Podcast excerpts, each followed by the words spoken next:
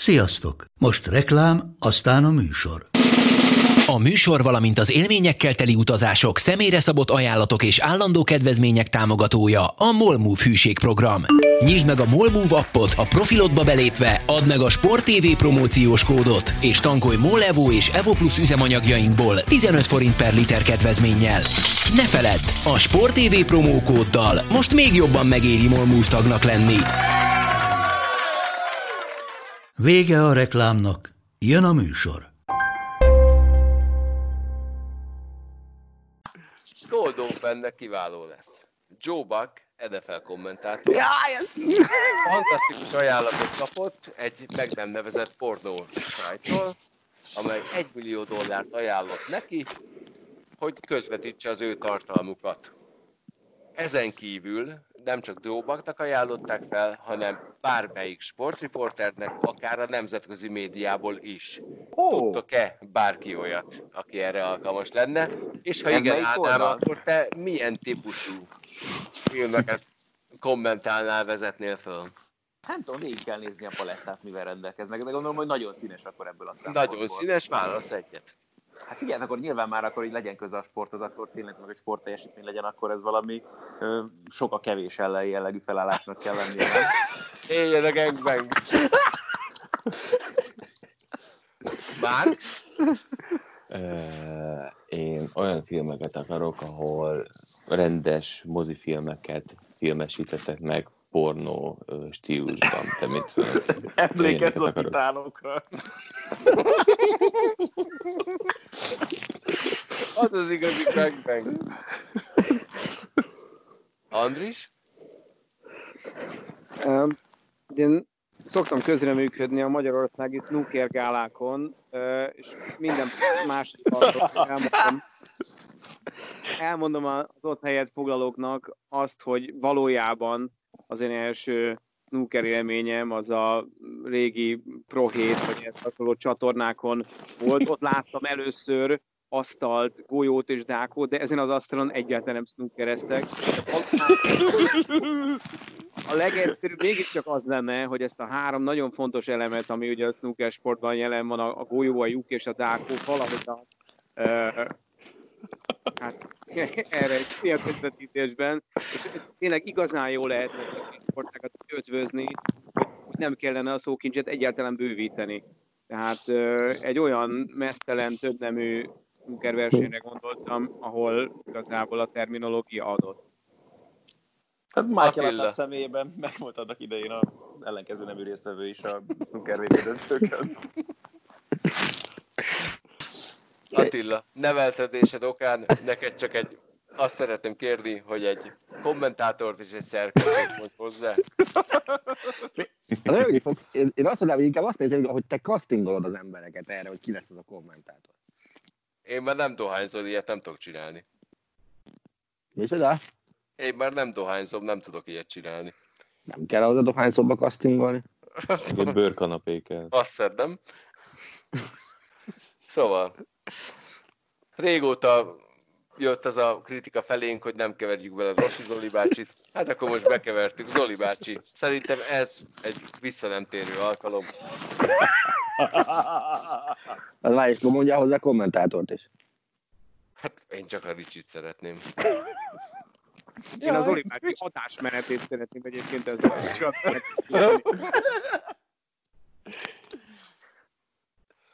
Igen. Harmadik pont, és akkor most elalszom.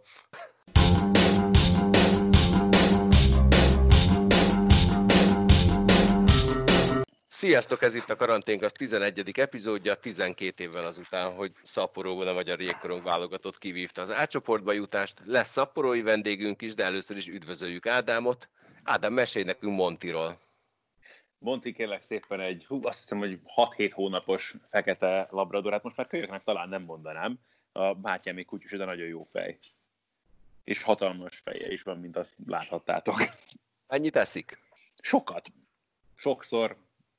Ennél egy fokkal nehezebb kívás elé szokta állítani a tesómékat, hogy ez ugye valamilyen szinten ki is jön belőle, úgyhogy viszont nagyon jól viseli az autózást, ma ezt úgy kellett abszolválnunk a délután gyakorlatilag, hogy a páros számú sebességi fokozatokat a tesóm nem tudta használni, mert Monti úgy érezte, hogy a fejét mindenképpen a sebességváltó tartónak az alján kell tartania, úgyhogy ezeket a sebességi fokozatokat most nem használtuk. De így is kiválóan működött a kis terautó.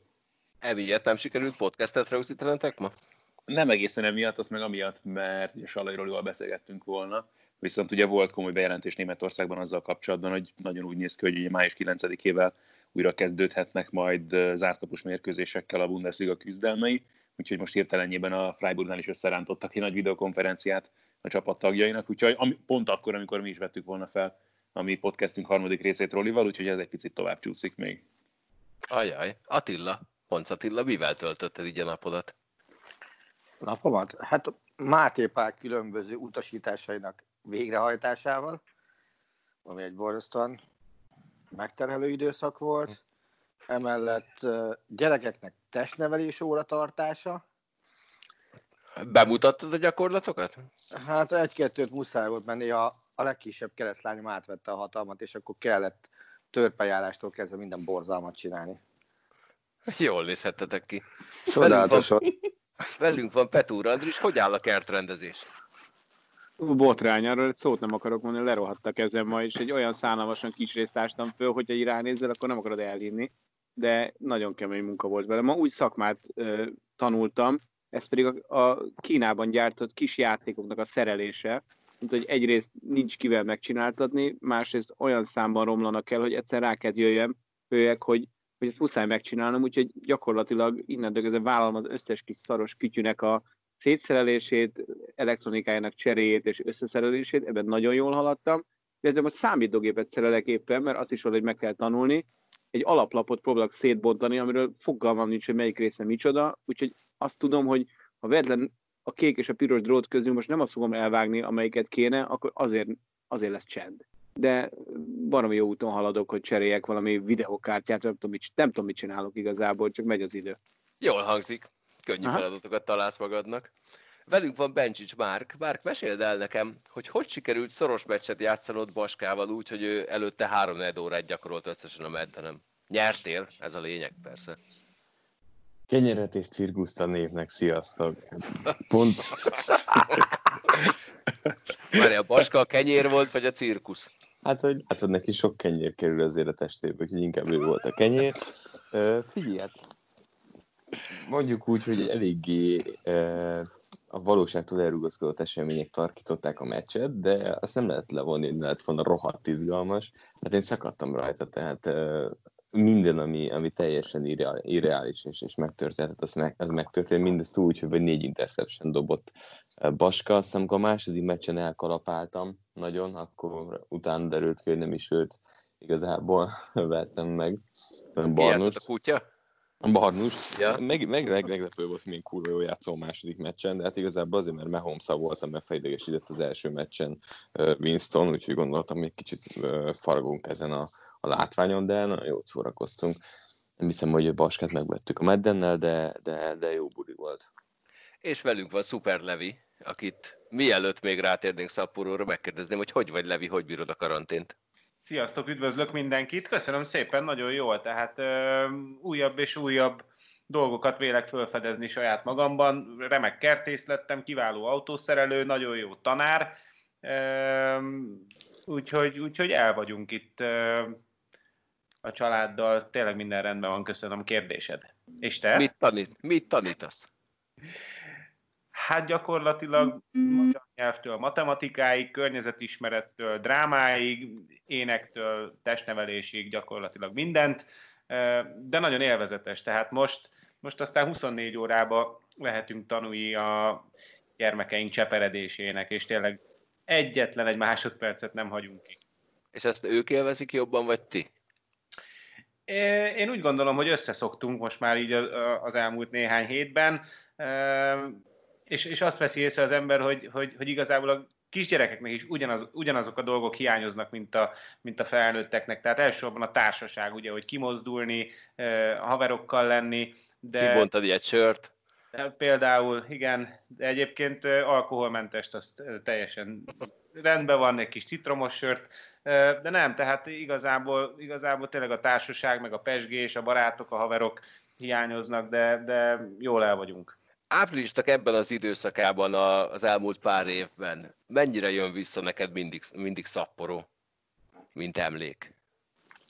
Hát nagyon, tehát nagyon sok emlék fűződik a, a, a hazajövetelhez, tehát hogy ilyen tájt szoktak itt a kertben virágozni a fák, gyönyörű szép cseresznyefák, megyfák, minden pompázik itt a környéken fehérben, és, és ez a látvány fogadott, amikor, amikor hazajöttem. Most, most pont ez a látvány van kinn a kertben, de azért minden évben vannak barátaim, akik, akik az évfordulóra emlékeztetnek, és hát akkor nyilván néhány sráccal köresemes, beszélgetünk egy pár szót, és olyan jó, hogy, hogy, hogy ez még mindig a köztudatban van.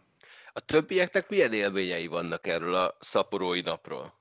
12 évvel ezelőtt magyar-ukrán. Attila. Hm, hm. Vagy deles, vagy egy órás meccs volt magyar idő szerint, ha jól emlékszem. És kettőkor kezdődött az vasárnapi ez a nemzeti sportba, és el kell döntenem, hogy mikor indulok be, de hát végül az a döntés született, hogy megyek a meccs előtt.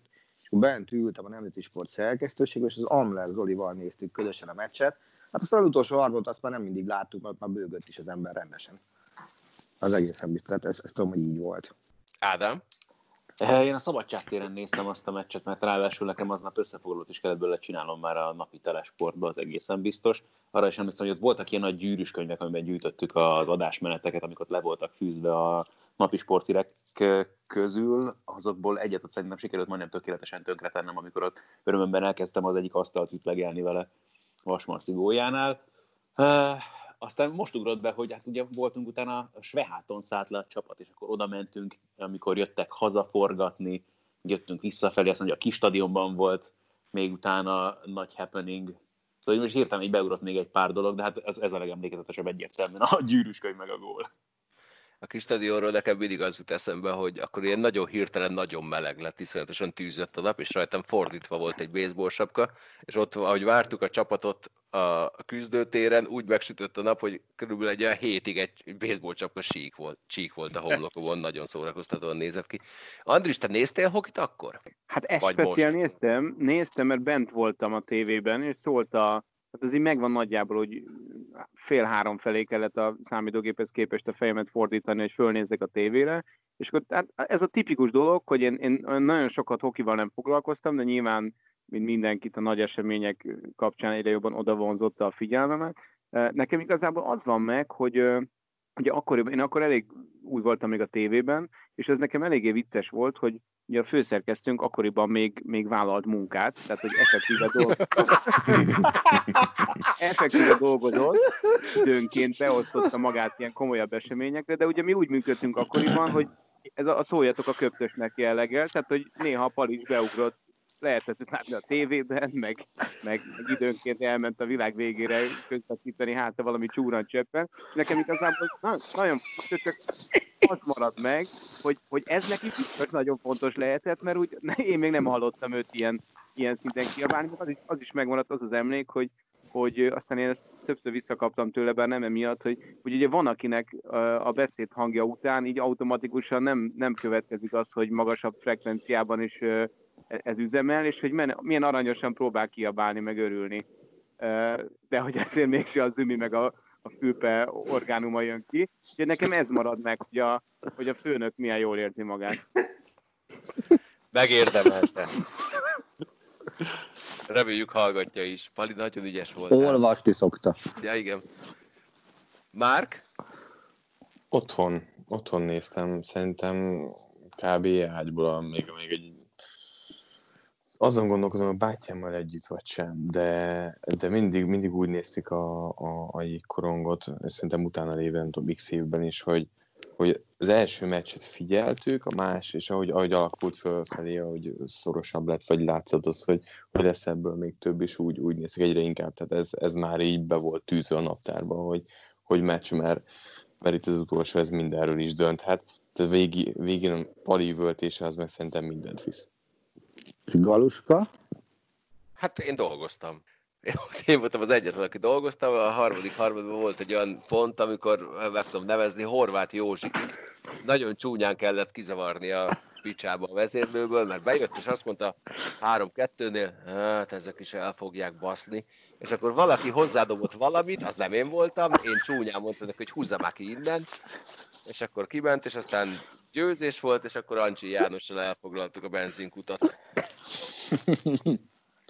Azt hiszem, hát a reggel hatig. És azt hiszem, az, az, csak azért mentünk haza, mert elfogyott a sör. A benzinkúton mondták, hogy már csak meleg sört tudnak adni, vagy citromost, úgyhogy akkor inkább most, hogy jó, akkor hazamegyünk. Levi, Igen. te vagy az az ember, aki elmondhatja magáról kapusként, európai kapusként, hogy az égvilágon szinte mindent megnyert a jégkorongban csapatszinten, kivéve a Stanley kupát. Te hova helyezed ezt a szaporói díjadat a pályafutásodban? Hát egyértelműen a top. Tehát ez, ez, ez nem is kérdés.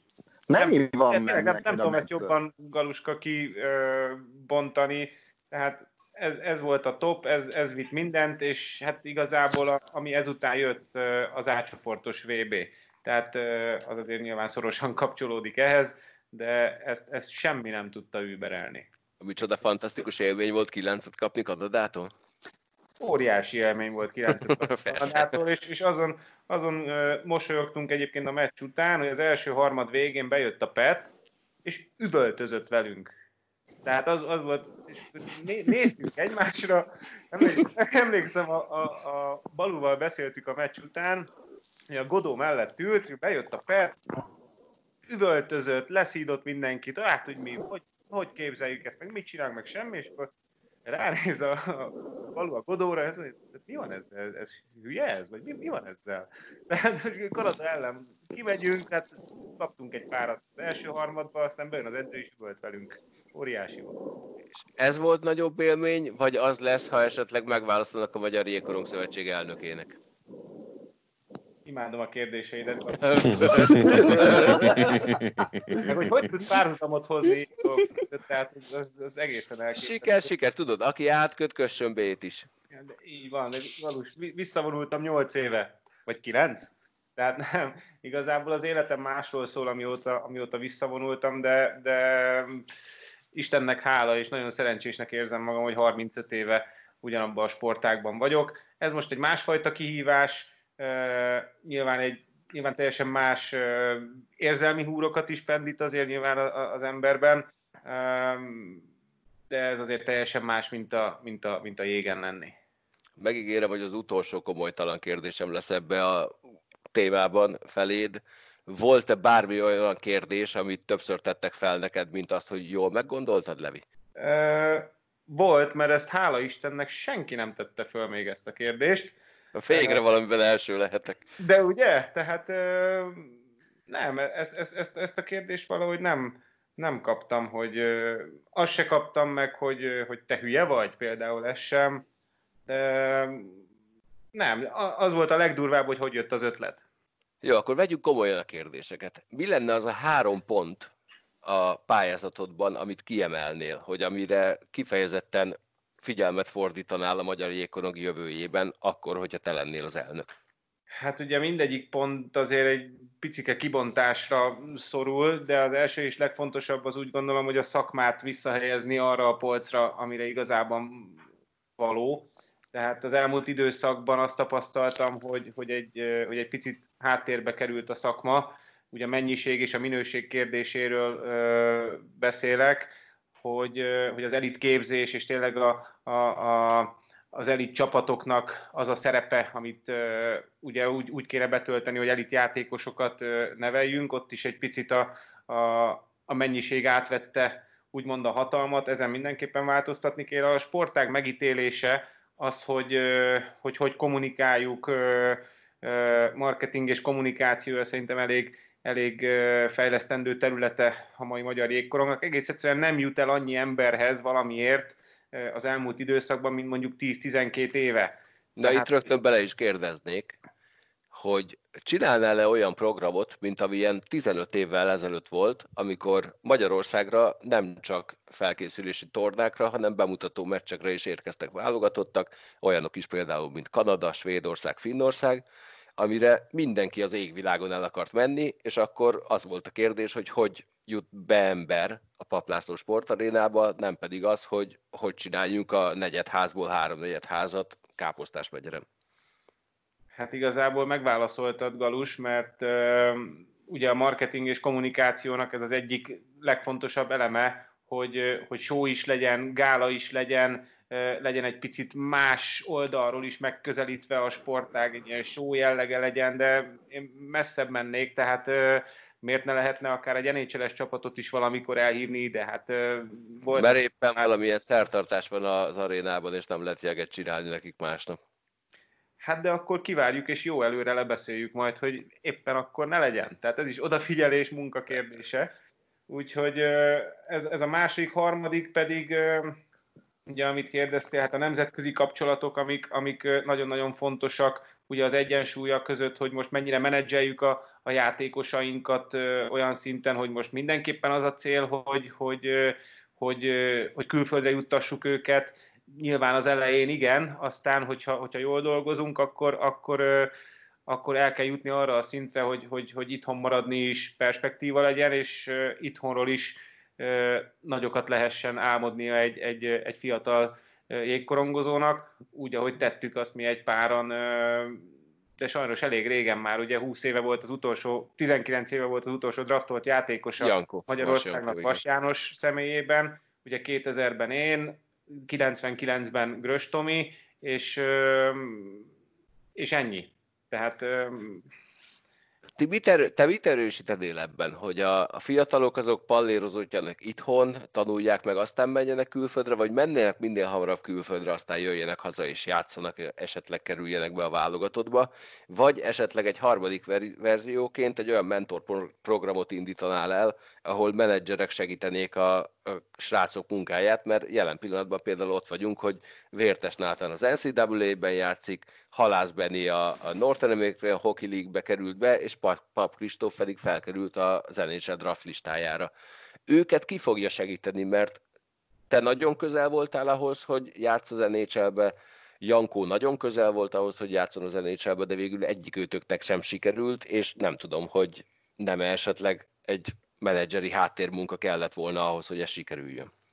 Azért nagyon más, amiről beszélünk 20 éve, mint, mint amilyen lehetőségek vannak mondjuk most. De amiket felsoroltál, én azt mondom, hogy mindegyik nagyon fontos eleme a mai modern sportnak. És miért ne lehetne mind a három, három vonalat erősíteni, de, de, de az itthon lévőknek is, ugye mi itthon vagyunk, én is itthon tervezem a jövőmet, nekünk az a feladatunk, hogy az itteni viszonyokat próbáljuk a leges legjobbra fejleszteni. Itt a képzés, a fejlesztés, a, a, a szakemberképzés, ami még egy nagyon fontos pontja a, a, a programomnak, hogy majd amikor a gyerek eljut abba a korba, hogy választania kell 14-15 éves korba, se legyen már mondjuk késő neki kimennie egy elit bajnokságba. Ez a lényeg, hogy gyerekként, gyerekekként tanítsuk meg a gyerekeket úgy játszani, hogy ne kelljen elmenni már 7-8 éves korban, ha valaki szeretne valamit. Persze vannak kivételek, ugye Nátánt eh, említetted, tehát ő, ő itthon tanult meg hokizni, és ez azért nagyon nagy dolog, eh, de ebből, ebből több kell, tehát nem elég egy-kettő, tehát itt eh, nagyobb tömegeket kell, kell nekünk majd megmozdítani. Ehhez mire van szükség? Vagy kire van szükség? Hát erre szükség van egy, egy olyan programra, amit mondjuk elfogad a jégkorong társadalom, elkezd róla beszélni, elkezd róla vitatkozni, elkezdi bírálni, elkezd kommunikálni, és egy viszonylagos egyetértéssel pedig együtt, mert ez csak közösen lehet, elkezdeni építkezni, elkezdeni odafigyelni ezekre a fontos dolgokra, nem veheti el a fókuszt semmi mástról, hanem az elsőnek a szakmának kell lennie, és az, az kell, hogy meghatározza a többi dolgot, ami még fontos nyilván a sporthoz. Bocsánat, mert a Galuska van man csinál az egészből. Egy kérdést, ha megengedsz. Te, neked van közöd elég sok a szakmához, nagyon magas szinten védtél. Elnök leszel, viszont ma már egy elnöknek tök más feladatai vannak, mint mondjuk a szakma. Milyen jellegű elnök leszel? Aki a szakmával fog inkább foglalkozni, vagy aki a menedzseléssel? Szerintem nem lehet a kettőt külön választani. Tehát, hogyha egy, hogyha egy játékos ügynök, az is menedzser, de hát az is a szakmával foglalkozik, igazából azt értékesíti. Én úgy képzelem el, hogy én a szakmát értékesíteném. Tehát a, a magyar jégkorongra hogy tekintünk rá? Mint egy egyszerű sportág, vagy mint egy termék? Tehát itt is én úgy gondolom, hogy mind a két dolgot figyelembe kell venni. A sportágat a piacra kell vinni, ismét a piaci szereplőket bevonni, megpróbálni bevonzani, mert különben máshogy, máshogy életképtelen lesz egy idő után. Az pedig, hogy, hogy, hogy ez sugald a külvilág felé, és esetleg a gazdasági világ szereplői felé, ahhoz meg párbeszéd kell a sportágon belül, és valamiféle egyetértés. Tehát minden összefügg mindennel. Mennyire lehet, mint kirakott termékre, hogyha ezt a szót használtad, építeni a válogatottra? De azt gondolom, meglátva bizonyos adatokat, hogy a mai magyar jégkorongban van a válogatott, utána van egy nagy űr, és aztán jön a többi, ami jégkorong.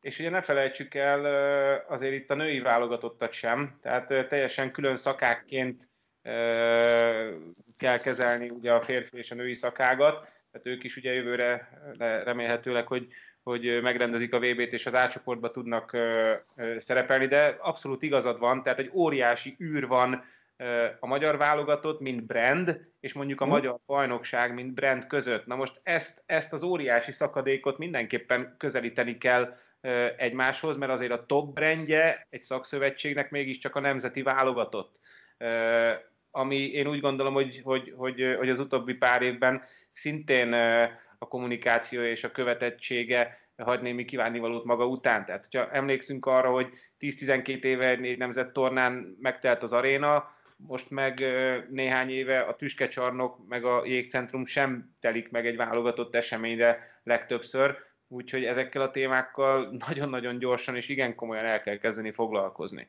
Szerintem egy jégkorong elnöknek jelen pillanatban az egyik legkellemetlenebb kérdése az lenne, hogy mit csináljon a magyar bajnoksággal. Te mit tennél vele? Hát a magyar bajnokság is igazából a válogatott után szerintem a legfontosabb rendje és a kirakata. Tehát mégiscsak itt vagyunk, határokon belül vagyunk, itthon kell értékesíteni ezt a terméket, viszont azt is látni kell, hogy azok a csapatok, akik nem a hazai bajnokságban játszanak, egy, egy magasabb szinten, akár szakmai szinten, akár szervezettségben, akár anyagilag egy magasabb szintre léptek. Tehát nyilvánvalóan senki nem mondhatná ezeknek a csapatoknak egyből azt, hogy na akkor azonnal gyertek haza, és akkor majd meglátjuk, hogy mi lesz. Nem, elő kell ezt készíteni, hogy, hogy, hogy érdekessé tegyük a magyar bajnokságot, el kell juttatni olyan szintre, hogy ne feltétlenül ö, kacsingassanak a csapatok külföldre, mert hogyha a csapat külföldre kacsingat, akkor mit jelent? Hát az, hogy itthon valami nincs rendben, és az itthoni dolog már nem felel meg neki. Tehát nekünk azon kell dolgoznunk, hogy a saját termékünket próbáljuk a lehető legjobbá tenni, és erre kell a fókuszt helyezni. Azt reális célnak látod, hogy a, a Volánt, a Macot, meg a Diós Györt, tehát szigorúan az első csapatról beszélünk, mondjuk 5 éves távladva visszahozd a magyar bajnokságba? Abszolút reális cél, szerintem. Meg kell vizsgálni, hogy, hogy mik azok, mik azok a, a dolgok, amikbe el vagyunk maradva ezekhez az országokhoz képest.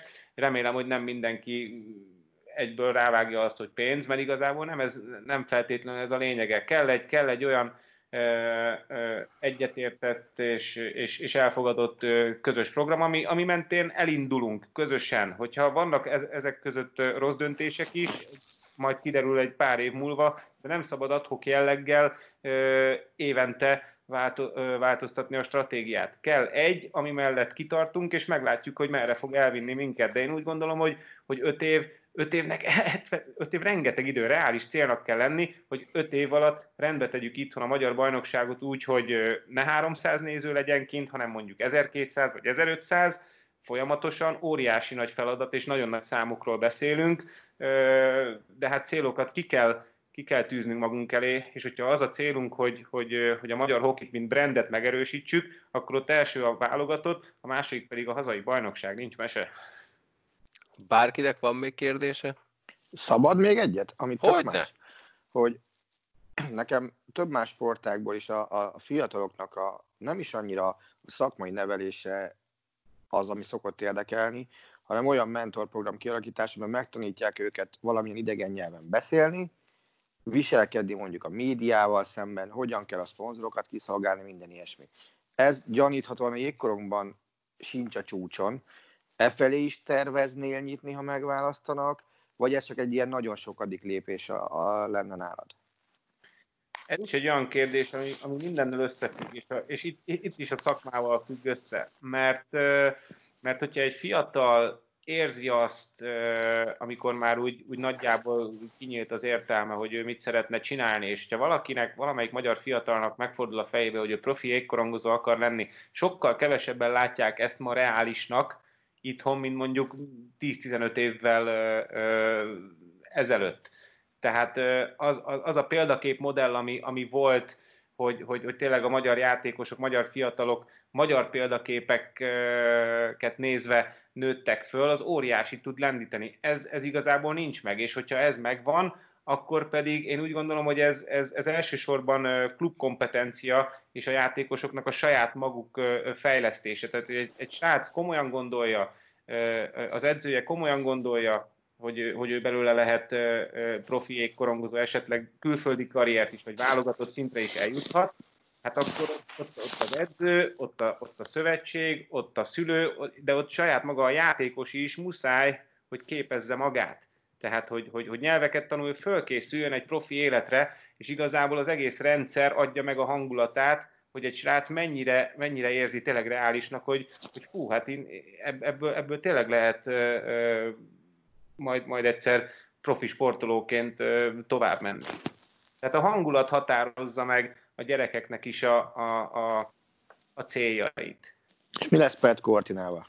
Aki azért gyakorlatilag ilyen félisteni szerepben van a magyar jégkorongban. Már csak az eredményei okán.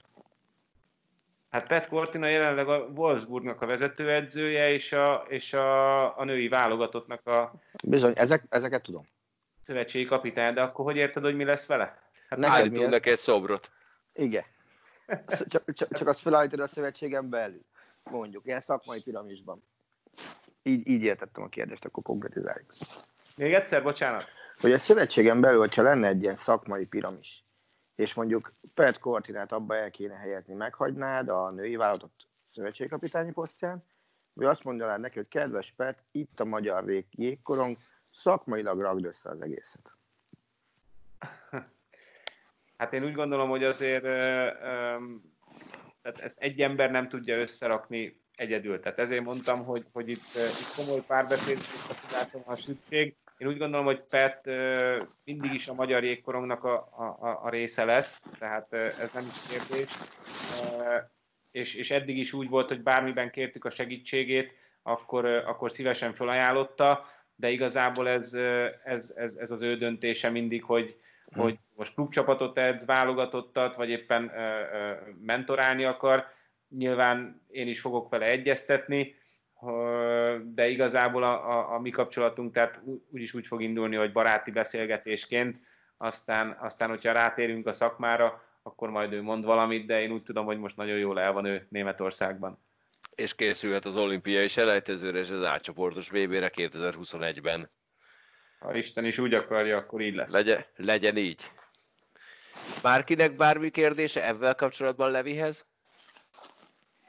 Talán még csak ennyi, ha már itt a válogatottról beszéltünk, meg magyar bajnokságról, meg tényleg szörmentén érintettük csak a, a női jégkorongot, hogy azért ebből is lehet egy, egy nagyon fontos húzó ágazata a magyar jégkorongnak, vagy nem tudom, hogy ti hogy látjátok ennek a jövőjét, vagy személy szerint Levi, mert az biztos, hogy nagyon nagyot lépett előre a női válogatott, és az is biztos, hogy persze ezen is dolgozni kell még Magyarországon. Azt hiszem, hogy unblock majdnem minden női sportággal kapcsolatban, de az biztos, hogy a jégkorongot meg végképp szerintem a legtöbben még mindig férfi sportáként tekintik az egyszerű szurkolók közül. Közben meg itt vagyunk ugye egy ilyen hatalmas eredménnyel most már a női válogatott háta mögött. Ehhez, ehhez nagyon-nagyon gyorsan szeretnék hozzátenni. Szerintem a Vancouveri téli olimpia legjobb jégkorok mérkőzése az a női döntő volt. Ezzel egyetértünk. Abszolút az, az valami egészen elképesztően jó meccs volt. És ezen kívül még egy dolgot szeretnék, hogyha 2021-ben Máté Pál megkérdezni tőlem, hogy hova szeretnék utazni, Super Bowl-ra, Hoki VB-re, vagy stb., akkor azt mondanám, hogy a női VB-re. Köszönöm. Hmm, nem rossz. Na, Kanadában van. Ja, hát kinyílt a világ Önös érdekek a lányok előtt. Persze. kinyílt a világ a lányok előtt is, és olyan eredményt értek el itthon, ami, ami, ami valójában egy, egy, egy hőstet volt. én, én úgy látnám egyébként legszívesebben a magyar jég, női jégkorongot, hogyha, hogyha egy olyan külön szakágat lehetne uh, kialakítani, és úgy lehetne menedzselni, ketté választva a fiúkat a lányoktól, uh, mint hogy a többi sportágban van, kézilabdába, vízilabdába, kosárlabdába. Ez, ez azért egy nagyon hosszú út, de én úgy gondolom, hogy ezzel a fantasztikus eredménnyel, és tényleg azzal, hogy, hogy minél több lány kezd el jégkorongozni, ebbe, ebbe van ráció és van, van, van potenciál, és igen, tehát a, a női jégkorong szállítja nekünk az eredményeket, nagyon nagy figyelmet kell a lányokra is majd szentelnünk, mert, mert, mert tényleg megérdemlik. Hát nem véletlenül Galuska, hogy említette ezt az olimpiai selejtezőt, hogyha sikerülne kvalifikálni, és éppenséggel még ugye esélyes lehet erre abszolút a válogatottnak, akkor azért megint csak egy óriási lökést adhatna szerintem ebbe az irányba a sportágnak.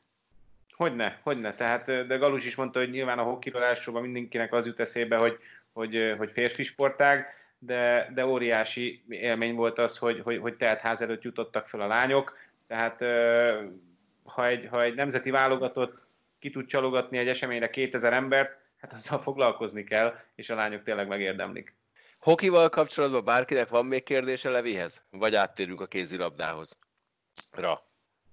Nagyon jól kifaggattad, úgyhogy minden, mindent feltettél, mint egy jó újságírónak kell. Örül, örülök, örülök már, értékelni a munkádat. Örülök már, hogy felébredtél, úgyhogy akkor légy szíves, mesélj arról, hogy mi történik mostanában a kézilabda világában.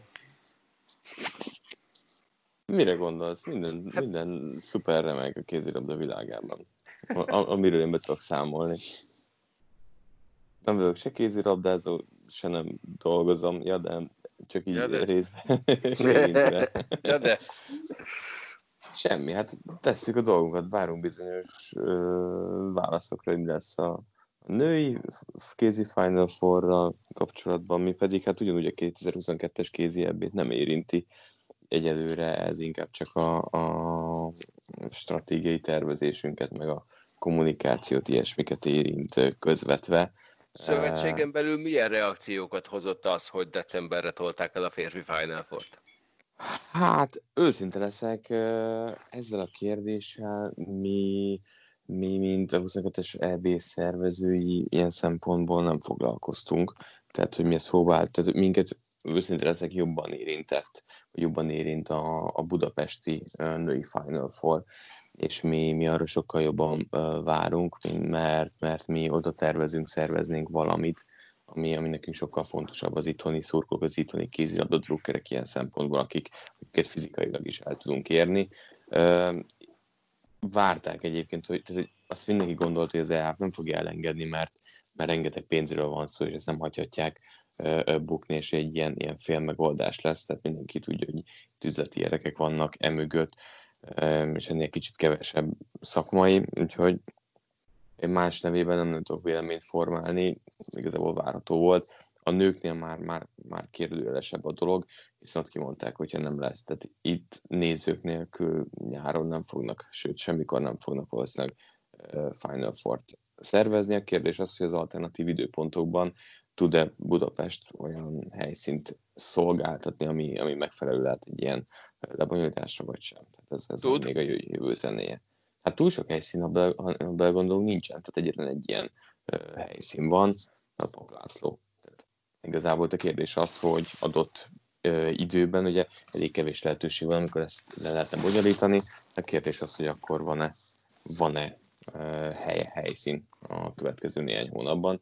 Tehát egyelőre van most még időpont, ugye szeptemberi, meg kiderül, hogy ezen lesz-e változás vagy sem, mert, mert hogyha továbbra is tartják azt a szabályozást, hogy nem lehet semmilyen ilyen tömegrendezvényt tartani, akkor ez alá vonatkozik majd a női Final Four is. Mi a legkésőbbi időpont, amit mondanak, hogy, hogy lesz itt Final Four Budapesten? December 31? Hát, Egyőre most még, még, még addig, ameddig nincsen döntés a szeptemberről, ami azért hamarosan meg fog történni. Pénteken, e, minden igaz? E, igen, addig nem is nagyon beszélnek, tehát hozzánk. Hmm. Nyilván, lehet, hogy, hogy egy szűkebb körben erről beszélnek, nálunk ez, ez egyre még így, így nem nyitott ki, mi még ezzel tervezünk. Első csapásként, és nyilván, nyilván azért már az alternatív időpontokat is nézegetjük, de hát nincs túl sok lehetőség Tehát ugye a, a probléma, hogy a bajnokság meg a másik szezon azért ott már elkezdődik, és emiatt teljesen beszűkülnek az opciók. Hát megbolondítva egy november 30-án kezdő női EB-vel. Igen, tehát azért itt túl sok lehetőség nincs. Én azt gondolom, hogy előtte lehet még valahol bepasszírozni, de, de ez inkább személyes. Ugye most arról beszélünk, amit még igazán senki nem mondott ki, hogy ez a szeptember 5. időpont, ez most még megvan, de ez azért nem túl sanszos, hogy ez így lesz. Tehát, hogy finoman szólva várható, ahogy a férfiaknál, ugye a nőknél is egy, egy újabb időpontmódosítás, és akkor ugye abban kell gondolkodni, hogy ha, ha az EHF nem csinál abból presztis kérdést, hogy hányszor tologatja el ezt az időpontot, de szerintem ők már ebben nem fognak presztis kérdést csinálni, akkor ugye az, hogy általában október közepén szokott indulni a női BL, tehát mondjuk egy hónapot még bele lehet úgy csúsztatni, hogy legalább a, jövő évi BL szezonba az idei Final Four ne, ne csúszson bele.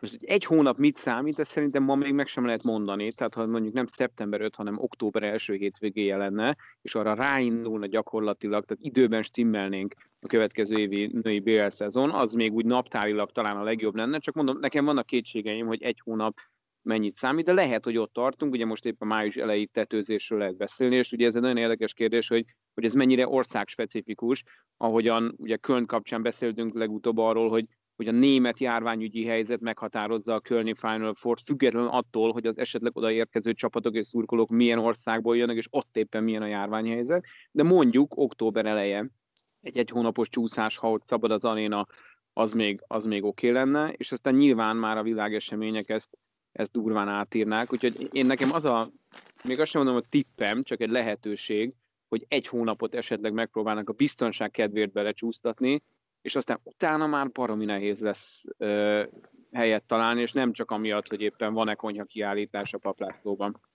Hát igaz, De... a többi következő évi versenysorozatok, meg az ebben, mint Attila is mondott, azért nagyon sok tényező van, de, de igen, most is az aggódás abból indult ki, hogy abból tudunk kiindulni, ami mondjuk Nyugat-Európa van történik, és amit mi lekövetünk időben, és hogyha Németországban már most lefújnak augusztus végig, végé, utolsó napjáig mindent, akkor még ha nincs is döntési joggal, sokan elkezdenek aggódni, hogy, hogy meg lehet oldani azt, hogy még amit mondtál, csúsztatás, ez megtörténhet, az a baj, túl sok a kérdőjel, de, de amit mondtál, EHF, igen, lehet, hogy ha már egyszer csúszott, akkor mindegy, hogy kettőször vagy háromszor módosít az időpont.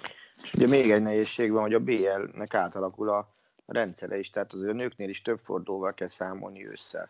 És itt szeptemberi rajta ráadásul, hiszen ugye most két nyolcas csoportot fognak már összehozni. Tehát 14 meccset kell lejátszani jövő február végéig körülbelül. Március elejéig. Tehát most már nem ez a két csoportkörös rendszer lesz, mint ami idén volt. Tehát biztos, hogy hamarabb kell elkezdeni. Hogy, hogy még, még egy... Mondjad, bocs? Csak azt kell mondani, hogy ugye az is egy nagy kérdés, hogy a mai napig a női szakág azért gazdasági szempontból a férfi mögött van, tehát ott messze nincs annyi tőkeerős klub, messze nem állnak olyan jól marketinggel, sem a klubok, sem központilag az EHF a női szakágat illetően, hogy ez annyit számít, csak nyilván ennek inkább presztízs és sportszakmai értéke van, de például az nekem nagyon nagy kérdés, hogy megteheti-e azt az EHF, hogy azt mondja, hogy a, a férfi négyes döntőt azt minden áron keresztül viszi, és a nőit elengedi. Nyilván ugye ott is ugye új szponzor van, hogy a Delo mit szól ahhoz, hogy itt gyakorlatilag a közös együttműködés első időszakában azonnal lemondanak egy, egy ilyen csúcseseményt, de ez az egyik nagy kérdés, hogy megteheti az EHF, hogy a nőknél mondjuk törli a, a BL szezont, és a férfihez ragaszkodik, és hogy így látványosan különbséget tesz a kettő között. Mondom úgy, hogy a férfinak nyilván a gazdasági ereje azért ma még sokkal nagyobb, meg úgy, ahogy van, milyen lobby ereje van a nagy kluboknak, elsősorban mondjuk a Győrnek, abból a szempontból, amit ugye Barta Csaba is elmondott nemrég Ága Jandisnak, meg, meg Borsos Attilának, hogy, hogy ha már nem lehet a Győr idén magyar bajnok meg kupa győztes, és így akár szponzori pénzektől eleshet, akik mondjuk bajnoki címre fizetnek, akkor legalább a BL-ért harcba szállhasson, és úgy, ahogy van, ne legyen kuka ez a szezon. Ja, egyébként tökre helyes, hogy a Delót mondjuk, meg, meg minden ilyesmi, ebből a szempontból a női szakág most jobb helyzetben van, mint a férfi. Ott ugyanis megvan a főszponzor. a férfi szakrákban nincsen főszponzor július 1 hiszen a Velux kiszáll lejár a szerződése, nem hosszabbítottak. A Delótól meg ugye ez, a, ez volt a második szezon, mert már tavaly a Pesti Final Four előtt már ugye le is lettünk tovább, miatt, hogy miért nem Delo Final Four-ként írtuk itt ott, ott. Ott már adtak, a pénz, adtak pénzt az oroszokat, ott a, a sorsoláson a stúdiónkban volt itt a orosz szóvő asszony, ő, ő magyarázott a Delóról mindenféle csodálatos dolgot. És ez már a második szezon, és ugye a női csapatok kapnak egy viszonylag nagy lóvét a Delótól, már az ő szintjükhöz képest nagy lóvét. Ugye a férfiak meg ott állnak majd letolgatjával, hogy na és akkor ki szponzorálja a, a, a, a BL-t ősztől.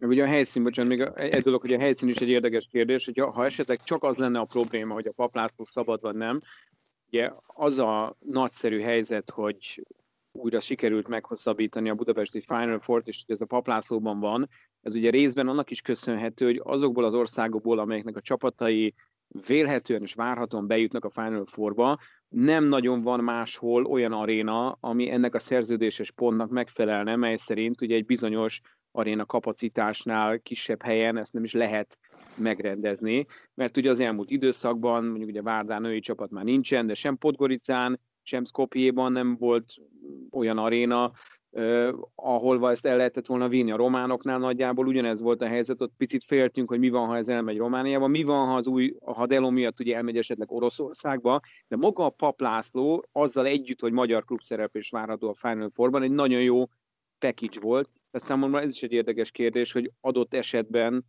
gondolkodik -e. Mondjuk én személy szerint remélem, hogy nem, mert ugye én azon szoktam szerepelni, mint műsorvezető, meg speaker, de hogy esetleg ezt innen elmozgatni egy olyan ország, mert mondjuk ha Németországban jobb a helyzet, akkor mi van, ha Németországba viszik, csak mondok valamit, vagy elviszik Franciaországba, fogalmam sincsen, úgyhogy nagyon nagy kérdés nekem, hogy a, az, hogy magyar csapat valószínűleg lesz, és hogy itt a Paplászló Aréna, ez a package, ez elég erőse ahhoz, hogy, hogy mindenképpen ragaszkodjanak Budapesthez az EHF-nél, amit én amúgy nagyon remélek.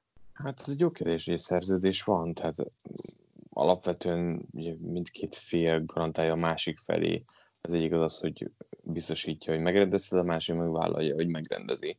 De az új időpontoknál az a, az a kellemetlen helyzet, hogyha mondjuk nincsen helyszín Budapesten, hogy akkor visszaszáll az EHF, ez a jog, hogy lebonyolítsa máshol. Kérdés az, hogy máshol le akarják-e bonyolítani. Tehát, hogy itt, itt, itt egy tök érdekes dolog egyébként, hogy egy szövetség megcsinálja két kiemelt klub eseményével, hogy másképp dönt és másképp zárja le, mert azért az, az nagyon sok mindent jelentett, meg üzenhet üzletrészről és, és üzleti szempontból és minden szempontból szerintem. Hogy állunk az újrakezdésekkel? Azt már mondtátok, hogy Sallai Roland nem ért rá, mert éppen az újrakezdésről kellett beszélgetni a Bundesligában. Hivatalosan még nincsen semmi, de annyi történt ma, hogy a két legerősebb német tartományi miniszter, ugye Bajorországi és Észak-Rajna Westfáliáé, egy, a Bildnek egy ilyen élő webtévés adásában elmondta, hogy, hogy a május 9-re meg lehet kockáztatni a Bundesliga újraindulásának a rajtját, ha és amennyiben a német liga által kidolgozott terv elsősorban egészségügyi szempontból járható. Aztán utána ezt a tervet részleteiben nem menően, de borzasztóan méltatták, aztán a liga elnököt bekapcsolták, aki borzasztóan méltatta a politikusokat, majd gyorsan kapcsolták még a két legnagyobb hatalmú klub vezetőjét, ugye a Dortmundét meg a Bayernét, akik megköszönték ezt a fajta megelőlegezett bizalmat, hogy ők lehetnek a, a példakép, és hogy hogy fognak vigyázni a játékosokra, meg minden ilyesmi. Gyakorlatilag, mintha egy ilyen konszenzussal megpróbálnak megelőzni a, a liga döntést, ami pénteken van, és jövő héten csütörtökön van a kormány döntés, amikor is hivatalosan kimondhatják, hogy, hogy május 9-én elvileg az átkapus meccsekkel, de folytatódhat a szezon. Mindenki minket fog nézni, ugye? Hát nagyon-nagyon remélem, igen. A május 9-i mérkőzésre azt jelenti, hogy nagyjából a csapatoknak már edzőtáborba kell lenni, hogy meg legyen a két hét. A csapatok már másfél hát már edzenek. Ó, oh, nagyon Kis csoportos foglalkozás. Igen, ma emelték föl a létszámokat. Van olyan csapat, ahol már kétszer 12 a, a csoport létszám, de a kontaktot még mindig tiltják. Tehát kontakt jellegű munka, az azt hiszem május harmadikáig nem nagyon lehetséges. Meddig? Május 3. Tehát 9-én indul a majnokság, de május mm. 3-ig nem lehet becsúszni. Mm-hmm. Nagyon király. Ja. Hát ebben támogatják Bízunk benne, hogy támadó nem futballt. felejtették el. Igen. Tehát uh, aztán lehet, hogy a május 3 az nem pontos, nem tudom, tehát az biztos, hogy a május 3-áig nem lehet semmiféle ilyen gyülekezési meg csoportosulási dolgot végezni, és a futball mindig külön kihangsúlyozza, hogy ők nem kérnek külön uh, elbánást. És akkor hogy vagy, ha fejeled az egyik a másik ragok között meg kell törölni a labdát? Fingom simán. Igen.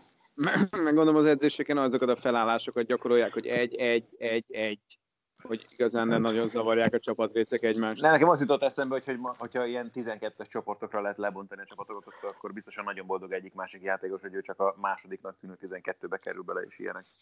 Szerintem erre vigyáznak, hogy, hogy, hogy ez nagyjából egyformán legyen elosztva. Meg nyilván ugye ez mellett, ami, ami baromi fontos, hogy, hogy minden klubnál hetente legalább kétszer, de inkább háromszor tesztelik a játékosokat. Én ezen gondolkodtam pont a múltkori uh, adásban, amikor beszéltünk arról, hogy jobb a helyzet németeknél, mint más országokban, hogy ha ennyire szűrik a játékosokat, ha- kvázi az egész liga egy, egy nagy karanténban van, amiben az összes Mhm. játékos benne, meg még mindenki, akkor, akkor miért ne indulhatna el ugyanígy az angol bajnokság? Hiszen nagyjából karanténban van a focista, elmegy edzésre, onnan vitt, tehát hogy, szigorú szabályok mellett indítják el, gondolom ezt az egészet, hogy akkor mi a különbség egy angol bajnokság is e között? Tehát Az országon belüli járványhelyzet állása. azt én értem, de mi a, mi a kettő között, a, tehát hogy attól meg ugyanúgy megszűrik a focistákat heti háromszor, négyszer, vagy akár többször, nézik folyamatosan, hogy van-e valami, és, és papíron nem érintkezhetnek, vagy nem tudom, a focisták nem lehet azt megtenni, hogy amúgy nem mennek is máshova, csak, csak edzésre mehet. Tehát, hogy ennek nem tudom, hogy Szóval ez olyan furcsa, hogy nem érzem azt, hogyha nem érintkeznek senkivel, akkor, akkor ott miért nem lehet, hogy ezt megcsinálni ilyen szigorú szabályok mellett. Tök igazad van. Ha, ha, ha zárt kapuról beszélünk, akkor óriási különbség nincsen a Southampton és a Hoffenheim edzései között elvileg. Amúgy ezt láttátok, az belinkeltem egy cikket a, a közös doksiban, a Times írt egy olyat, hogy az angolok már azon filóznak, hogy hogyan ne legyen ilyen kripto hangulat a meccseken, és ez egy dolog, hogy letakarják ilyen molinókkal a székeket, ugye hát nálunk így futnak a meccseken, nyugodtan bármikor éreztezően lehet takarni a stadionok négy-ötödét, de hogy ö, azt találták ki, hogy majd bejátszanak ilyen szurkolói atmoszférát, hogy a játékosok ne érezzék, hogy ilyen baromira egyedül vannak. Ami egyrészt azért nagyon vicces, mert amikor a gólnál pontosan ugyanolyan morajlás van, mint egy bedobásnál, az, az, az jó, illetve nekem megint beindult a, ez az audio orgazmus jelleg, ami már is volt, már nem tudom, mikor gondolkoztam a színházi közvetítésen, hogy az tényleg úgy lesz, mint amikor a FIFA-ban ugye kiválasztja a program a különböző effekteket, hogy attól függően, hogy te mit csinálsz a játékban, úgy őrjöng a közönség, vagy sem, hogy lesz egy pali, akinek a keze ügyében egy ilyen zongora jellegen lesznek különböző effektek,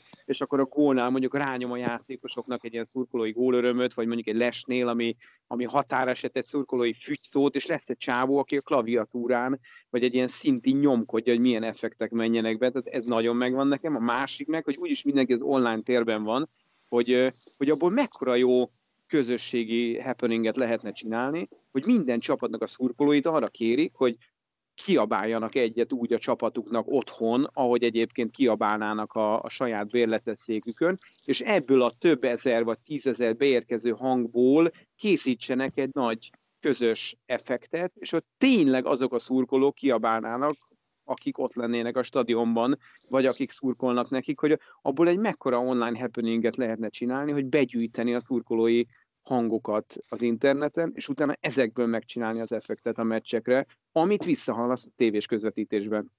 Vagy ez csak neked, hát lehet. Nem, ez rohadt jó, nem, ez, nem, ez, ez rohadt jó. Ugye ezt, ezt ki lehet bontani arra, hogy, hogy csatlakozó minden, vagy mit tudom én, Bayern Drucker, és minél többen vannak, annál hangosabb lesz mondjuk a hazai pályán a, a hangszórónak a hangja. És akkor pont így lehetne alakítani ezt a dolgot. Ugye bizonyos virtuális dolgokat már árulnak most is. Tehát van olyan csapat, amelyik jegyeket árul a meccseire, az átlagos meccsekre, ilyen virtuális térbe, sőt van olyan, azt hiszem az ráadásul első osztályú csapat, amelyik a, a sörvísli kombót kezdte el árulni, hogy nem kapod meg a valóságban, de vedd már meg, mert kéne a pénz. Hát pedig ki is lehetne szállítani őket tényleg. Jó kis currywurstot. Alapvetően igen. Nekem erről egy legendás telesport szerkesztő hölgy jut eszembe, aki a 90-es évek második felében meghallgatta a Magyar Bajnokság egyik mérkőzéséről szóló összefoglalónak a hangját, majd azt mondta, hogy na jó, keverjétek alá a hétvégi Barcelona meccsnek a hangját, az pont jó lesz ide. Hozzátette, hogy engem nem érdekel, legyen meg.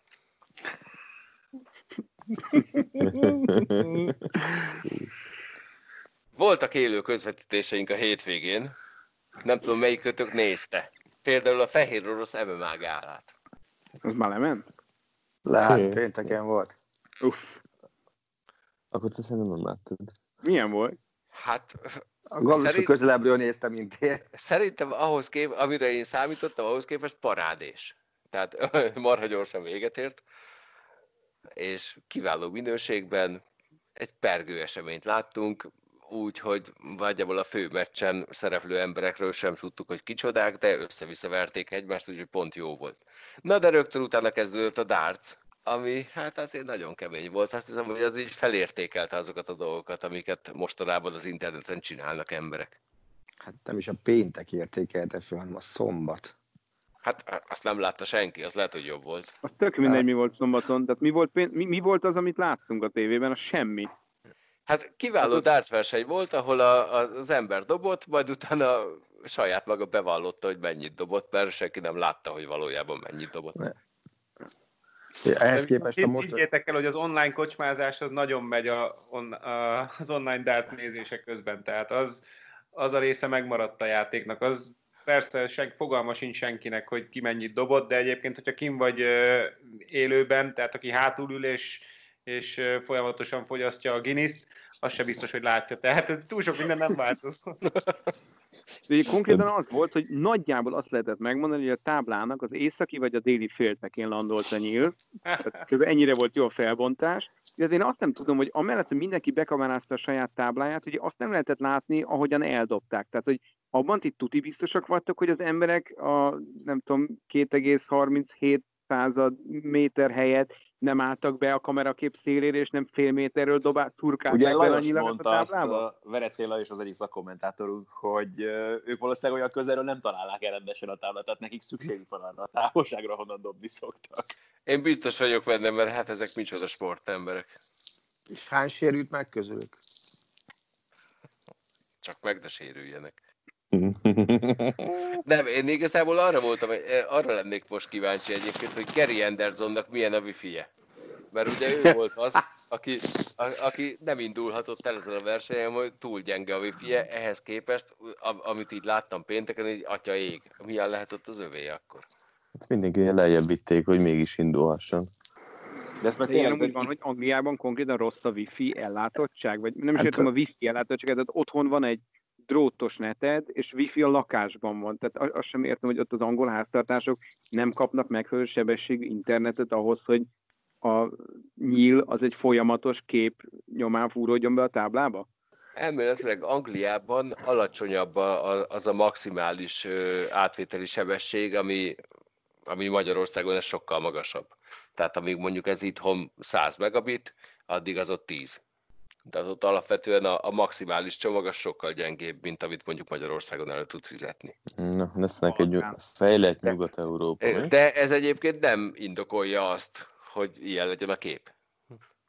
Ehhez képest ma gyakorlatilag ilyen, ilyen ve- vegytiszta képet lehet most éppen látni. Most átkapcsoltam oda. Barta élvezi, ahogy hallom. Tehát, De most ezt úgy kell elképzelni, mondjuk Gary Anderson nyom egy ö, 180-at, véletlenül megszakad a, az internet kapcsolat, nem számolják, mert nem látták, és akkor elmondja, hogy pedig azt dobtam, higgyétek már el, vagy ezt hogy kell elképzelni? Hát ezt Így. úgy kell elképzelni, hogy dob egy 180-at, megszakad az internet kapcsolat, ő azt mondja, hogy dobtam egy 180-at, és beírják. Ja, értem? ez abszolút becsület jelleggel megy. De e- ehhez képest egyébként nagyon jó, mert amit én pénteken hallottam, azok ilyenek voltak, hogy 42, 46. Jó, hogy ma valaki 114-es átlagot dobott basszus.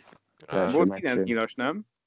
ezt akartam Ah, mondani, igen. Volt, az volt szombaton. Ja, Ezt nem online adtuk. térben szerintem a 8 nyilas is nem sokára előjön. Ja, azt szerintem simán. Miért online térben én már dobtam 181-et. Kiszállóra. Pláne arra. Online térben, Ehhez- meg, online térben megnéznék egy fülpe Lajos Dác meccset mondjuk, hogy az hogy néz neki. Ugye, Ja. fülbe hat sör. Na várjál, tehát be kellene kapcsolni ugye a számítógépet, nem azzal kezdjük, vagy a telefont, vagy meg leszúrni úgy, hogy tudja közvetíteni online. Gondolom ez ilyen jellegű hívásokra is Zoom, kíváncsi. Zoom meetinget csináltam múltkor. Ez igaz mondjuk, tényleg. Meg a fogadó oldalakat tudja kezelni. És Az teszem hozzá, a Ricsi Zoom meetinget csinált, Richard ismét nagyon szórakoztató volt egyébként önmagában. Na, arról mesélj, Galuska, légy szíves. Nem mesélek, nézze meg a- mindenki. Valami tízert, na. Hát, te, te milyen tízert Mondjuk ez mondjak önmagában Hát, elég nagy tízer szerintem. figyelj, nézze meg mindenki. Hát ennyi. Az adás másik szereplője egy, egy nappal a beszélgetés előtt felhívott, hogy mekkora köcsögök vagyunk, hogy elmo- elmondtunk ilyen technikai információkat, hogy ki mennyire tud- és hogy tudja kezelni a technikát, ezért fél attól, hogy lemondja a főszereplő. Ez nem érdekes. Figyeljetek, Ricsi-től elhangzott az, hogy a Super Bowl-t közvetíteni az nem munka, a szórakozás. Na, Mi ezzel a Lefa- probléma? lefagyott az internet. 181. Megértük, hogy a Ricsiből ezt egy amerikai futball hozza ki, ezt a kijelentést. Így van. Ez azért nem semmi. Tehát ő az, aki végig azt mondta, hogy Galuska, ezeket a videoblogokat ne úgy vág már össze, hogy így szórakoztató legyen, mert akkor mindenki azt fogja gondolni, hogy én csak így viccelni jövök ide, nem dolgozni. És akkor ehhez képest azt mondja, hogy ez nem munka, ez szórakozás. Ja, Figyelj, a Ricsi videoblogban való megjelenésénél tudod, hogy onnantól kezdve, mióta a mormota kijött és megnézte az árnyékát, onnantól kezdve szerintem ez így nincs probléma. Ja, még tőle is már kikaptam a meddemben, azt még. tulajdonképpen tőle is kikaptál vettem. De egyébként szerintem az idei mosogatós videóval azt übereltem a mormotát.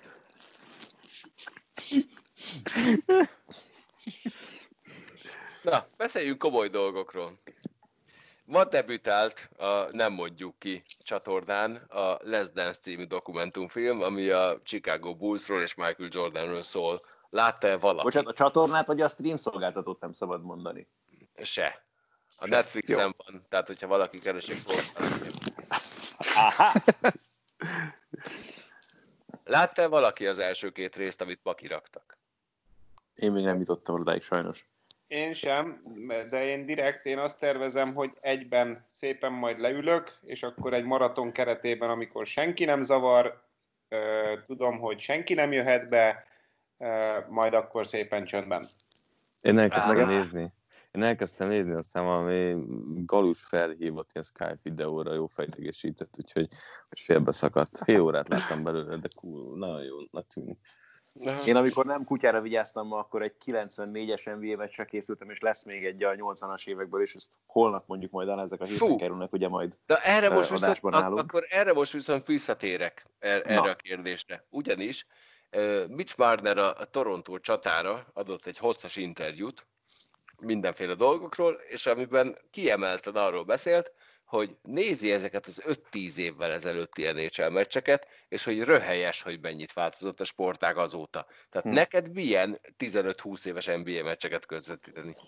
Na ez lesz majd nagyon érdekes, mert most ö, azt mondja, a legrégebbi, amit még eddig csináltam, az 18 éves volt, az annyira nem volt vész ilyen szempontból, az volt az érdekes, hogy ott például volt, hogy a Philadelphia Houston ellen nem próbálkozott három pontossal például az első negyedben, amit el sem tud képzelni nyilván a, a mai kosárlabdában, tehát ilyen szempontból ez már önmagában egy vicces dolog, mert még ott még szabályok sem feltétlenül, minden ugyanolyan volt, 24 másodpercre állt vissza a támadóra, meg ilyenek, de pont most beszéltem ö, Szaszával a szerkesztőnkkel, ugye holnap lesz egy 80-as évekbeli mérkőzésünk is, amin még az eredmény sem nagyon lesz kiírva a képernyőre, úgyhogy az lesz igazán kalandos majd annak a közvetítése. Ez milyen meccs lesz? Ez a pontrekordos meccs lesz? Így van, igen, a Detroit Denver, ami ráadásul ugye többszörös hosszabbításba torkollik majd. Ez a bad boy- ez a- Ez a Bad Boys Pistons? Hát még Rodman nélkül, de már Bill Lambier-en, igen. Oh, jó, jó, hát ő volt a főbunkó. Így van. Hát, és ez nehéz, tehát ebben nehéz belegondolni, hogy Dennis Rodman később aztán ott volt velette, és mégis ezt mondjuk. Szóval akkor senki nem látta a Les Dance-t, és csak nekem kéne erről beszélni. Te már láttad? Ne beszélj. Én, megnéztem a két részt, én három dolgot szeretnék kiemelni. Jordan egy üdös paraszt. Nem, nem, nem, nem, hát félig mentig. A, az első dolog az, hogy megjelenik az első epizódban Barack Obama, és a névinzertje az, hogy korábbi Chicago, Chicagói lakos. A második az, hogy a, a második epizód elején kezdtem el azon gondolkodni, hogy ki a fasz lehetett Pippen ügynöke, aki ilyen, ilyen szerződést aláíratott ebből a csávóval, mert utána visszakerestem, visszakerestem a, a basketball referencen, hogy abban az évben egészen elképesztően keveset keresett. Tehát Michael Jordan keresett 33 millió dollárt, ő kettőt. Köszi. Jól sikerült összerakni. A harmadik pedig az, ahogy Michael Jordan egy büdös paraszt, ahogy Jerry krause a general managerrel viselkedik. Hát a Attila, remélem figyelsz egyébként a mondatokra, olyanokat mond neki, hogy hello, zsákolni fogsz, leeresztik neked a palánkot. Fú, nagyon jókat mond neki. Úgyhogy nekem e- ez a, ez a mozi az, ami, ami abból a szempontból volt nagyon-nagyon pozitív csalódás, vagy pozitív élmény, hogy óriási volt a hype, és abszolút beigazolta. Tehát egy, egy tényleg egy nagyon-nagyon szórakoztató film. És ebben a filmben nagyon sokszor elhangzik az, hogy ez volt minden idők legjobb csapata, úgyhogy most mindenkitől megkérdezném, hogy szerintetek mi volt minden idők legjobb csapata. Kezdjük mondjuk Ádámmal. Na, 88-as McLaren Honda. Ezt nagyon egyszerű alátámasztani, mert ugye abban a szezonban egy verseny kivételével az összeset megnyerték, és két viszonylag kevés hírnével rendelkező versenyző volt ugye a pilotájuk Alain Prost és Ayrton Senna személyében, úgyhogy azt überelni ebben a sportágban, vagy ebben a sorozatban azt gondolom, hogy nem nagyon lesz lehetséges a közeli jövőben. De ők utálták egymást, nem? Mint a büdös háromnapos, nem tudom milyen élőlénynek az ürülékét. Ki volt a világbajnok? Akkor Ayrton Senna az volt neki az első világbajnoki címe. Nem is versenyeztek utána már együtt. Ugye Prost ment utána a ferrari Ja, kis francia valószínűleg topogott idegességébe. Attila, mielőtt ezeket a Darth Vader hangokat abba hagynád, Yeah. elmondanád, hogy mi volt számodra minden idők legjobb csapata? 1972-es Európa bajnok német labdarúgó válogatott. Na, és azt te honnan tudod, hogy ez a minden idők legjobb csapata, amikor akkor még nem éltél? Tehát pont mínusz négy éves voltál. Ez így van, de egyrészt hajlandó voltam felvételeket nézni, másrészt meg sokat olvastam nyilvánvalóan több maszek meló miatt arról a, az időszakról, és, és például maguk a németek is többre tagsálják azt a válogatottat, mint amelyik két évvel később otthon világbajnoki címet nyert. Ugye ott még Beckenbauer meg Netzer elfért egymás mellett, Gerd Miller talán jobb formában játszott az eb mint a VB-n, és, és ez, egy, ez egy tényleg egy, egy csodálatos futballgépezet volt. Andris? Nagyon nagyot nem fog mondani, mert lehet, hogy nagy történelmi távlatot nem nyitok azzal a Barcelonával, amelyiket én azért szerettem a legjobban, mert az akkori és azóta is kedvenc játékosaimból nagyon sok játszott ott. Ez az a Barca, amiben Romário és Stoichkov volt a két támadó, és nekem ez a két ember, ez, főleg Romário az, az abszolút meghatározó volt Zubézárétával a kapuban, Ferrerrel, Nadalal, többiekkel a védelemben, Guardiolával középen, és oké, okay, tehát nyilván ez a csapat összességében nem jutott olyan magas, mint akár Zidánnal a Real Madrid, vagy akár a Ride, nyilván Di Stefanoval, vagy éppen Puskással, de mégis játékos anyagban az az időszak nekem abszolút kedvencem volt, és én azt, azt tényleg hajlandó voltam leülni, és megnézni, amennyire akkor lehetett, és azóta ez picit már elmúlt nekem, hogy csak egy csapatért, csak pár játékosért oda menjek a tévére, úgyhogy nekem, nekem az, a, az a Barca, az így valahogy beivódott, hogy nekem az a kedvenc csapatom, ami valaha volt. Tök érdekes, én akkor néztem utoljára futballt kb. amikor ez a csapat volt, ez volt az utolsó, amit szeretni tudtam. Márk? Én hazabeszélek nekem a 2002-es Real Madrid, a galaktikus érának még az a része, ahol, ahol tényleg nem arról szólt, hogy minden évben jöjjön játékos, és lehet aranylabdás, hanem amikor még Óván kanyarban sem volt, de Makelele még ott volt a Real Madridban. ez az időszak, eh, ahol Guti nem fért a kezdőcsapatban, kezdő, kezdőcsapatban pedig egy zseniális játékos volt, ez, ez, ez nekem a, a futball aranykor. Tehát most is ugye minden csapat, meg szövetség jön a régi felvételekkel, és akkor meglátok egy ilyen meccset, és, és látom, hogy hogy folyik a lábukon a labda, egyszerűen nem, nem látom, és, és nem, nem találom a futballt jelenlegi felgyorsult, és teljesen átalakult, célirányos sportá azt a szépséget, amit megtestesített mondjuk az a csapat közel 20 éve. Én azt hittem, hogy amikor azt mondod, hogy haza beszélsz, akkor azt mondom, hogy a 17-es hurricane fogod mondani, vagy valami hasonló. Hát ez képest. Levi, beszélj haza. Hát én abszolút hazabeszélek, és unalmas leszek valószínűleg. Eh, hát egyértelműen a, a 2008-as szaporói csapat, tehát annak a részese lehettem. Nálam, nálam azt testesíti meg a, a, a csapatot, a nagybetűs csapatot. Hát szerintem akkor még én leszek kiszámítható, ugyanis az én válogatottam úgy néz ki, hogy Tretyák, Kaszatanov, Fegyiszov, Larionov, Krutov, Makarov. Mondj ennél jobb csapatot. Hát egy második sort, Bikov, Homuntov, Kamensky. Oké, hát Melyik VB játszott legszebb hokit az orosz válogatott Galuska, te meglátásod szerint? Hát figyelj, a VB az egy nagyon-nagyon rossz dolog, mert a, Vagy, a akkor mi, soha akkor, senki akkor, nem ment el. Ha? Tehát a, az orosz válogatott, egyébként az nem is ez az orosz válogatott volt, az a... 70... Ez arra lehet, hogy szovjetet akart mondani szerintem Attila csak. Igen, ő is, én is, de az, az abban az időszakban nagyjából ugyanaz volt, mert egy-két ukrán volt benne, aztán azon kívül mindenki orosz volt. Tehát a, a 72-es Summit Series az, amit ki kell emelned egyfelől, aztán utána egy nagyon gyűlöletes csapatnak az első sorát, tehát a 96-os, 97-es Detroit Red Wings első sora volt az, amelyik a legszebb hokit játszott a világon, szerencsére volt, aki megverte őket. Szia, Levi! Halló? Az, az hogy volt az első sor abba, abba a Detroitba? Jodorov, Larionov, Kozlov. Arra nagyon jó ö, dokumentumfilm van. Az, Így van. Galus, amikor mentünk ki most, akkor néztem meg, és ez pokolian jól ábrázolt az, hogyan lopkodták át a tengeren túlra ezeket a jégkorongozókat. Na, azt mindenkinek ajánlom azt a filmet, tehát Igen, az, egy, az, egy, az egy must see. Az Igen, az a Russian Five az egy csodálatos mozi, egyébként tényleg az egyetlen hibája az, hogy a, a, a alapvető kérdés azután, ami felmerül, hogy hogy lehetsz ezután Evelyn szurkol? Simán. De hozzáteszem egyébként tényleg, hogy, hogy, hogy, hogy a végén, amikor a Konstantinov balesetéről van szó, és az ő visszatéréséről, ami kb. abból áll, hogy robotzsaruként integet az egyik páholyból, az azért engem is nagyon-nagyon megviselt. Pedig borzalmasan gyűlöltem azt a csapatot abban az időben. Na mindegy. Bárkinek bármi még? Hát figyelj, NFL draft. Előtte mi még beszélgetünk? Beszélgetünk, ugye? Annak a nappalán.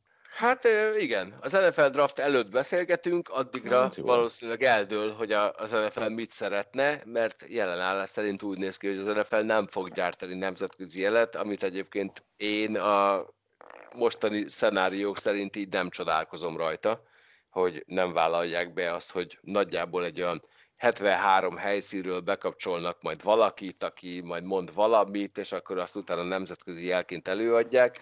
Ez pláne mondjuk a a darts közvetítések után így úgy gondolom, hogy így elég bátor vállalás lenne ezt nemzetközire kiadni. Ők jelen állás szerint úgy tűnik, hogy nem fogják kiadni, de csütörtökig erre biztosan választ fogunk tudni adni. Már ez hogy képzeled el ezt a közvetítést, mert én sehogy. Így, ugye... okay.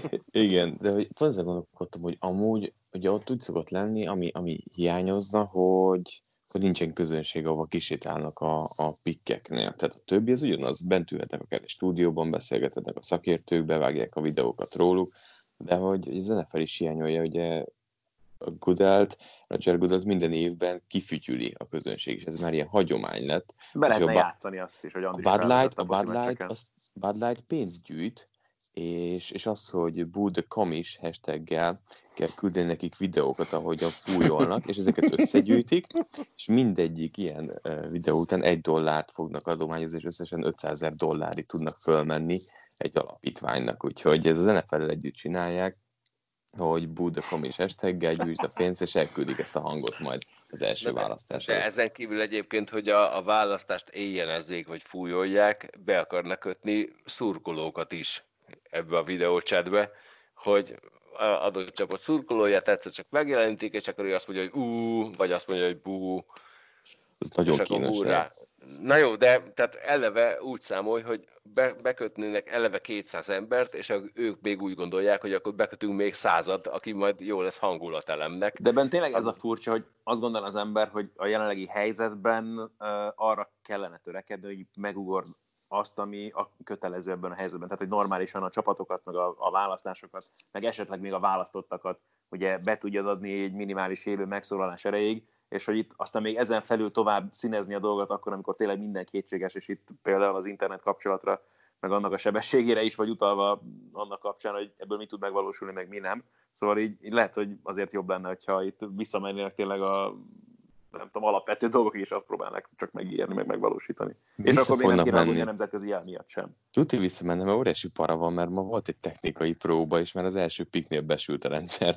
Ja, már, az. már, ez, már ezért, volt, ez, ezért, ezért volt az, hogy a mai napon azt mondták, hogy hát olyan azért ilyen 80% esélyt láttunk arra, hogy nem csinálunk technikai ö, nemzetközi jelet. Levi, neked hányadik vereség az életedben az, hogy nem szólítottak ki a pódiumra draftom, ha ez egyáltalán vereség? Ö, igazából akkor nem nagyon éreztem ennek jelentőségét. Én borzasztóan örültem, amikor megcsörrent itthon a telefon. Abszolút ö, előttem van, tehát az összes telefoncsörgésre úgy ugrottam, mint inkább nem mondom, hogy mi a mire.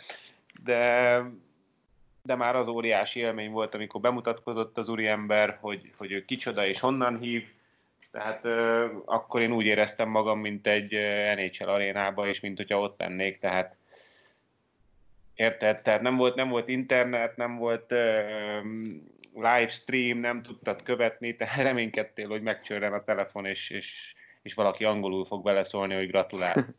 Vas Jankó történeteiből hallottam azt, hogy, hogy ő azért borzalmasan sajnálja, ő kettő darab pikre volt attól, hogy őt kiszólítsák a pódiumra, és kapjon egy meszt, kapjon egy csapkát, aztán utána azt mondják neki, hogy hello, menj az Ájóvába, soha többet nem fogsz játszani az nhl sziasztok. Hát kinek mi okoz törést az életben, tudod? Tehát... Nem hiszem, hogy ez annyira megtörte volna őt. Én is megkaptam a, a, a sapkát, megkaptam a meszt, megkaptam mindent, elküldték postán, de hát ugyanannyira örültem neki. Na, ehhez képest a Les Dance-ben láttam egy kiváló interjút. Scotty Pippen draftolja a Seattle Supersonics, majd utána az orra alá rúgtak egy mikrofont, és megkérdezik tőle, hogy tudtad, hogy elcseréltek a Chicago bulls -al? Nem, fogalmam sem volt róla.